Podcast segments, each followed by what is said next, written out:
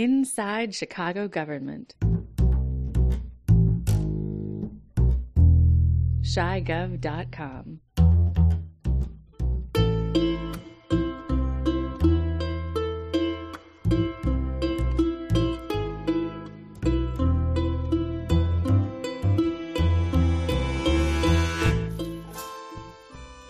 Welcome to another in a series of interviews about and sounds of Chicago government.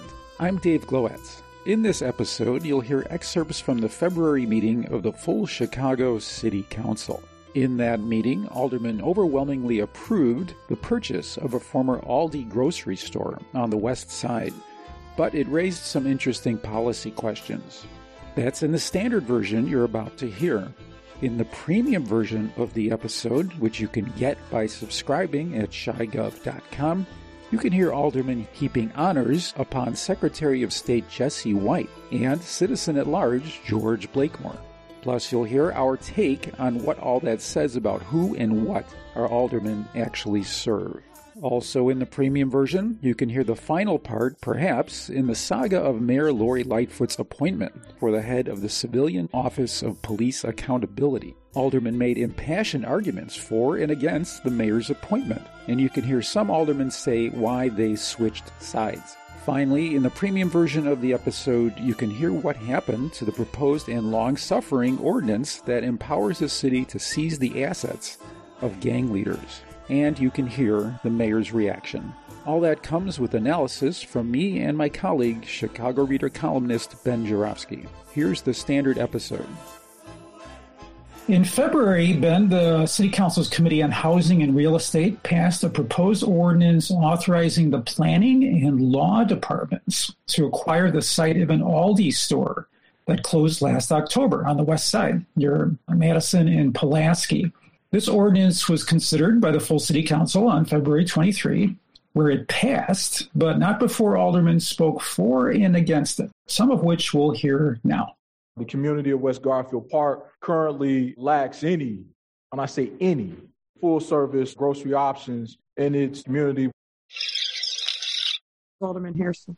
Let's talk to corporate America. This is corporate discrimination on some of our basic human functions. And each time one of my colleagues has to stand up and talk about, oh, another grocery store left. It has not happened in any of the other neighborhoods other than in the black and brown neighborhoods. This is a corporate discrimination. Alderman Moore. Part of the problem is operators. You have some developers that want to build a grocery store. All they want is they rent, but we don't have operators. But then there's people who do not have money to partner. So it's important that these stores and these businesses help us develop operators. This is important that millionaires that run for office, the best way you can get elected is to help a community. Use those millions to go and put into communities so we can develop operators. Alderman Dowell.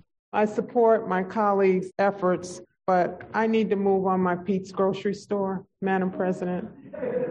And I just have to say that publicly. Thank you. I'll uh, refrain. Alderman Lopez. We have an unequal, unequitable application of an unknown policy being activated for this purchase.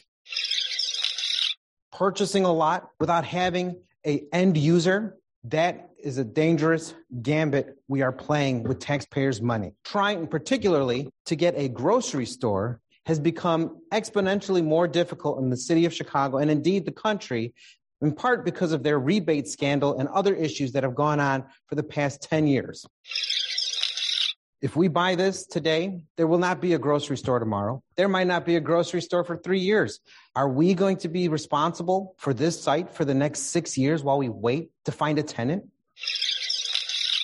we are going to see an explosion of city owned property, city owned storefronts, city owned buildings across every ward in the city of Chicago because that's the only thing that's right and fair when all of these businesses leave based on the policy logic we're hearing today.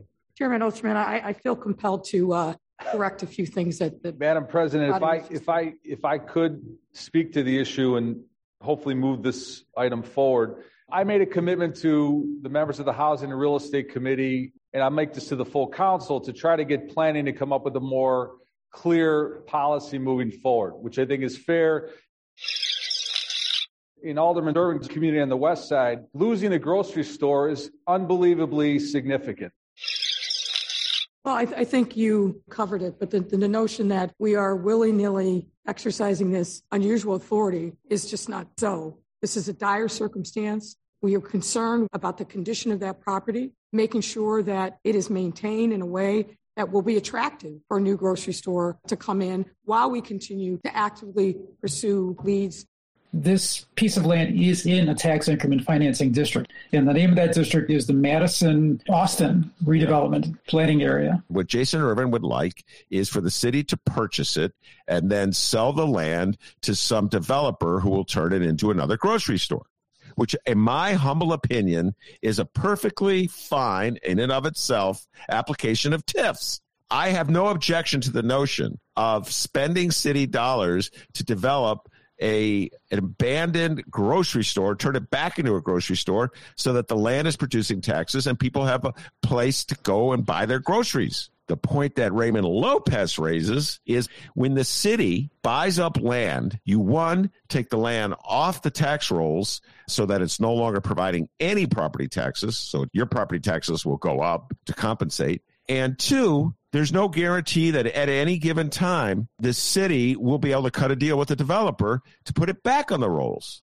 Raylo sort of mentioned it seemed like this is the first time it ever happened. No, I think the most glaring, obvious case that pops to my mind is when uh, the city of Chicago under Mayor Daley, and Dave, you remember this because we talked about this a lot, bought up the old Michael Reese Hospital on the near south side for the Olympics.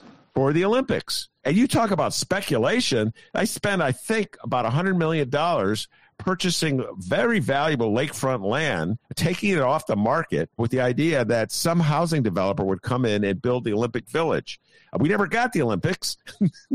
so no developer came. And that purchase occurred, I want to say, in 2007. And here we are in 2022, and we're only now getting a project off the ground at Michael Reese Hospital. So not only has the city had to pay, as I understand it, they've had to make annual payments because of the loan structure. Not only that, the county and the city weren't getting any property taxes from a private landholder there. Yes. Once the city purchases land, obviously it's publicly owned land the city will not be paying property taxes to itself.